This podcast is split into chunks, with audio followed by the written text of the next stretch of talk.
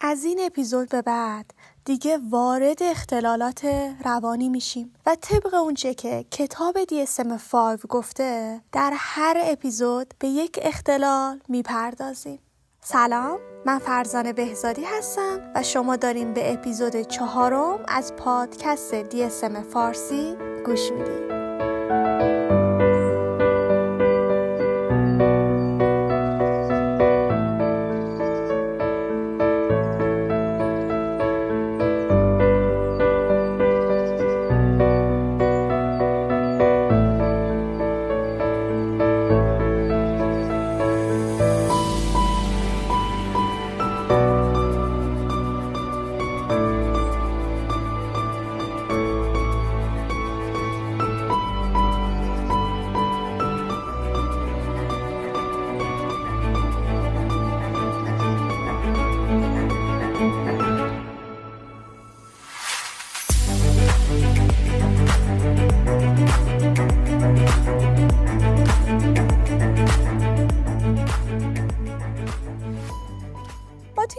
اپیزودهای قبلی از این صحبت کردیم که کتابچه DSM اومد اختلالات رو طبقه بندی کرده فصل بندی کرده و هر اختلالی که یعنی اختلالاتی که علائم مشابهی به هم دارن رو توی یک فصل قرار داده. و DSM-5 که آخرین نسخه کتابچه DSM تا به الانه علاوه بر این که سعی کرده اختلالاتی که علائم مشابهی به هم دارن و توی یک فصل قرار بده تا حدودی به سبب شناسی اختلالات هم اهمیت داده. گرچه که DSM اصلا کاری به علت اختلالات روانی نداره. خب کتابچه DSM-5 اولین فصلی که بهش پرداخته فصل اختلالات عصبی رشدی هست. Neuro Developmental Disorders. و اومده یک سری اختلالات رو توی این فصل قرار داده. چه اختلالاتی رو توی این فصل قرار داده؟ قطعا یه سری معیاری داره برای این اختلالات.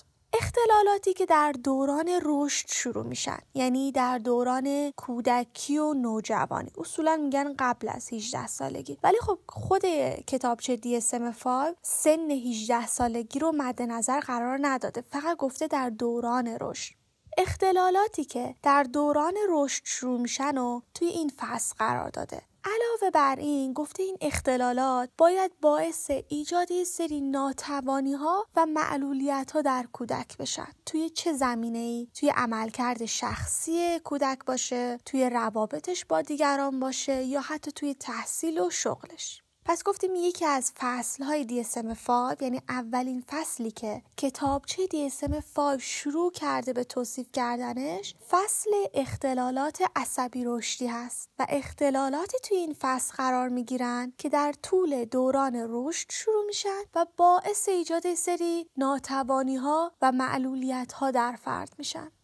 اما خب این اختلالات چه اختلالاتی هستن؟ یعنی چه نوع اختلالاتی در این فصل قرار می گیرن اسمشون چیه؟ قطعا اولین اختلال معلولیت های ذهنی هست که ما توی این اپیزود به معلولیت های ذهنی می‌پردازیم. اختلال بعدی اختلالات ارتباطی است. اختلال بعدی اختلال طیف اوتیسم ADHD، اختلالات حرکتی عصبی رشدی و اختلال یادگیری خاص. پس اختلالاتی که کتابچه DSM-5 توی فصل اختلالات عصبی رشدی قرار داده شامل معلولیت های ذهنی، اختلالات ارتباطی، اختلال طیف اوتیسم، ADHD، اختلالات حرکتی عصبی رشدی و اختلال یادگیری خاص هست. اما اولین اختلالی که ما قرار راجبش صحبت کنیم طبق اونچه که کتابچه DSM-5 گفته اختلال معلولیت های ذهنی هست یا Intellectual Disability. در رابطه با اسم این اختلال باید بگم که DSM-5 اسم این اختلال رو گذاشته Intellectual Disabilities. اما کتابچه ICD که یکی دیگه از کتابچه های منبع هست اسم این اختلال رو گذاشته Intellectual Developmental Disorders. و توی کتابچه DSM-5 از هر دو تا اصطلاح استفاده کرده که به مخاطب و خواننده بفهمونه که این دوتا کتابچه ارتباط خیلی نزدیکی به هم دارن. علاوه بر اختلال معلولیت ذهنی یا اختلال رشدی ذهنی که ترجمه فارسیش هست ترجمه های دیگه هم داره. مثلا من توی کتاب های دیگه به اسم اختلال ناتوانی اقلانی هم خونده بودم یا ناتوانی اقلانی رشدی. اما خب حالا برای اینکه یک فرد تشخیص گذاری بشه به این اختلال یعنی اختلال معلولیت ذهنی رو براش تشخیص گذاری کنن بعد چه معیارهایی داشته باشه؟ کتابچه DSM-5 اصلا برای اینه که یک سری معیار رو ملاک به ما بده برای تشخیص گذاری اختلالات DSM-5 برای این اختلال برای تشخیص گذاری اختلال معلولیت ذهنی سه معیار رو در نظر گرفته. اما این معیارها چی میگن؟ معیار اول میگه که باید در عملکرد ذهنی فرد یک اختلالی وجود داشته باشه. نقص در عملکرد ذهنی فرد. عملکردهای ذهنی هم شامل چیا میشه؟ مثل برنامه ریزی کردن مثل قضاوت مثل استدلال تفکر انتظایی حل مسئله اینجور چیزها. یعنی یک فردی توانایی برنامه ریزی کردن نداشته باشه نتونه خوب قضاوت کنه توانایی حل مسئله نداشته باشه. البته DSM-5 این رو هم ذکر کرده که حتما این نقص هم باید توسط سنجش بالینی و هم آزمونهای استاندارد شده تایید شده باشه. یعنی فرد هم ازش سنجش بالینی بگیرن و هم مورد آزمون های روانی استاندارد شده قرار بگیره تا مطمئن بشن و تایید کنن که در عملکرد ذهنی فرد یه نقصی وجود داره. و معیار دومی که کتاب برای تشخیص معلولیت های ذهنی در نظر گرفته نقص در عملکرد سازگارانه فرده ما یه سری رفتارهای سازگارانه داریم که منطقی هستند توش ما یک مسئولیتی رو به عهده می‌گیریم و ما یک سری رفتارهای ناسازگارانه هم داریم. میگه نقص در عملکرد سازگارانه یعنی اینکه چقدر فرد رفتارهای ناسازگارانه ای از خودش نشون میده. و این معیار یک معیار مهمی هم هست که DSM-5 اصلا بر اساس اون اومده طبقه بندی کرده و معلولیت های ذهنی رو در چهار سطح قرار داده. خفیف، متوسط، شدید و عمیق. و هرچه که فرد یک رفتار ناسازگارانه بیشتری داشته باشه شدت و میزان رفتار ناسازگارانش بیشتر باشه توی سطح پایینتری قرار می‌گیره. و اما معیار سوم. معیار سوم همون معیاری هست که برای کل اختلالات عصبی رشدی در نظر گرفته شده. یعنی شروع اختلال در دوران رشد یعنی علائم در طول دوران کودکی و نوجوانی شروع کنند به ظاهر شدن. پس سه معیاری که کتابچه DSM-5 در نظر گرفته نقص در عملکرد ذهنی، نقص در عملکرد سازگارانه و شروع این اختلال و ظاهر شدن این علائم در طول دوران رشد. همونطور که می‌دونید توی نسخه های قبلی DSM، DSM-4, Fortex Reviser یکی از معیارها بهره هوشی بود، نمره بهره هوشی بود. اگه می‌گفتن که کسی نمره بهره هوشیش زیر هفتاد بود، در دسته معلولیت های ذهنی قرار می‌گیره. حالا هر چقدر که پایین تر بود، 15 تا 15 تا که می‌رفت پایین تر در سطح پایین تری قرار می‌گرفت. اما همونطور که شنیدید DSM-5 دیگه نمره بهره هوشی رو در نظر نگرفته حذف کرده. بلکه معیار اصلیش رفتارهای ناسازگارانه هست. هر چقدر که فرد رفتار ناسازگارانه بیشتری داشته باشه توی سطح پایین تری قرار می‌گیره.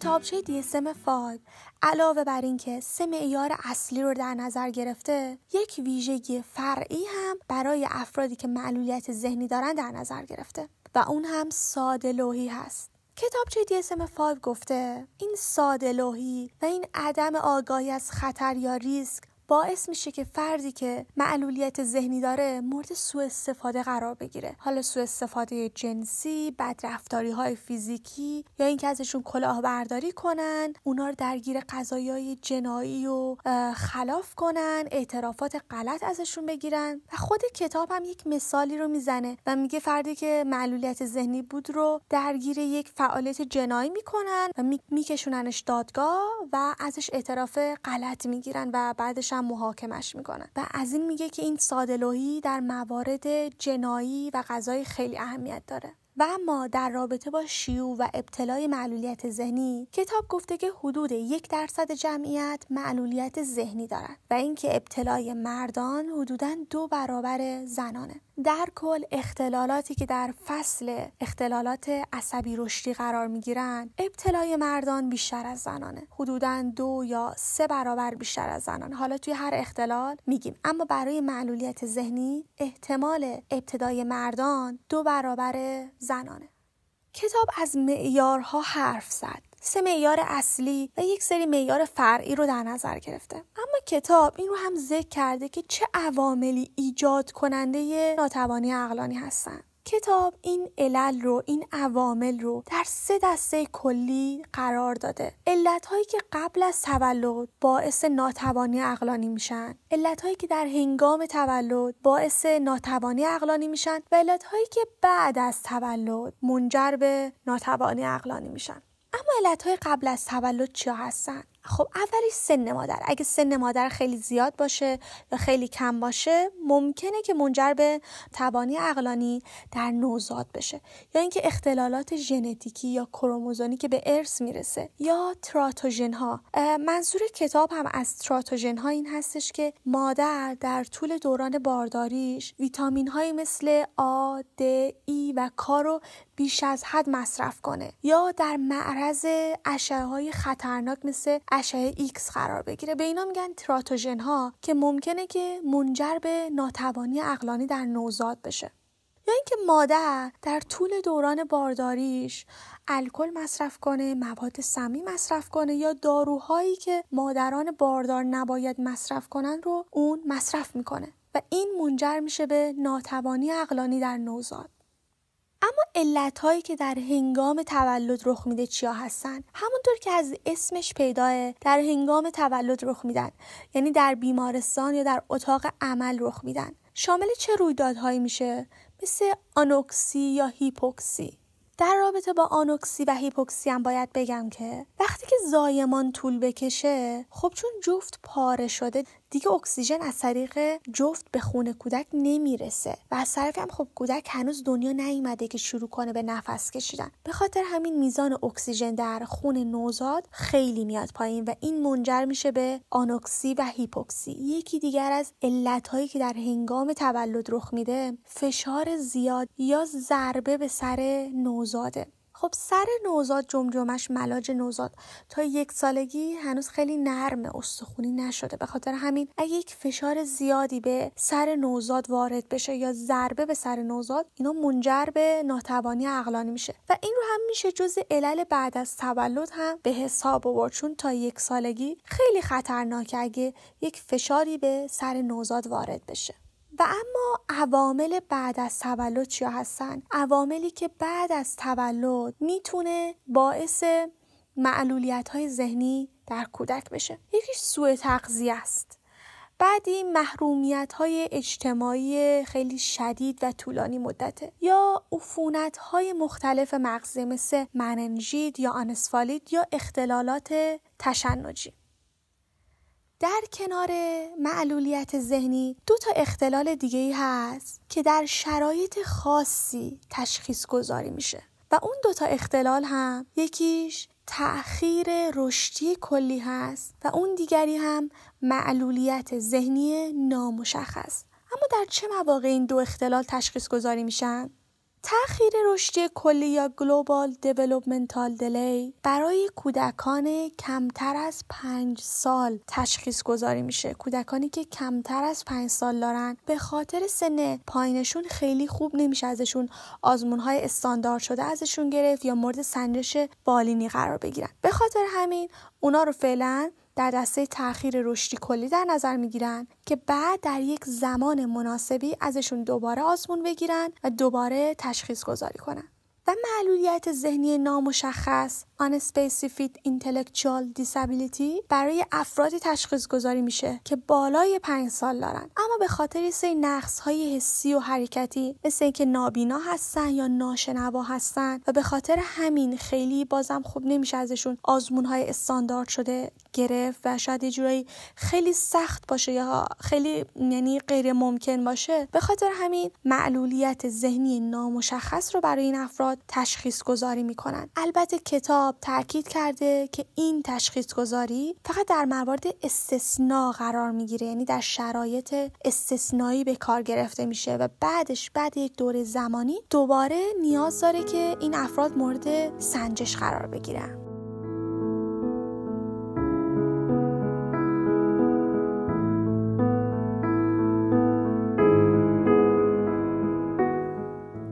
خب به انتهای اپیزود چهارم از پادکست DSM فارسی رسیدیم. ممنونم که وقت گذاشتین بهش گوش دادین. و اگر هنوز پادکست DSM فارسی رو توی برنامه های پادگیرتون مثل Castbox، Google Podcast دنبال نکردید ممنون میشم که subscribe کنید و با من هم می‌تونید در صفحه اینستاگرام پادکست با آیدی DSM فارسی در ارتباط باشید. ممنونم. امیدوارم که حالتون خوب باشه. مواظب خودتون باشید و خدا نگهدار.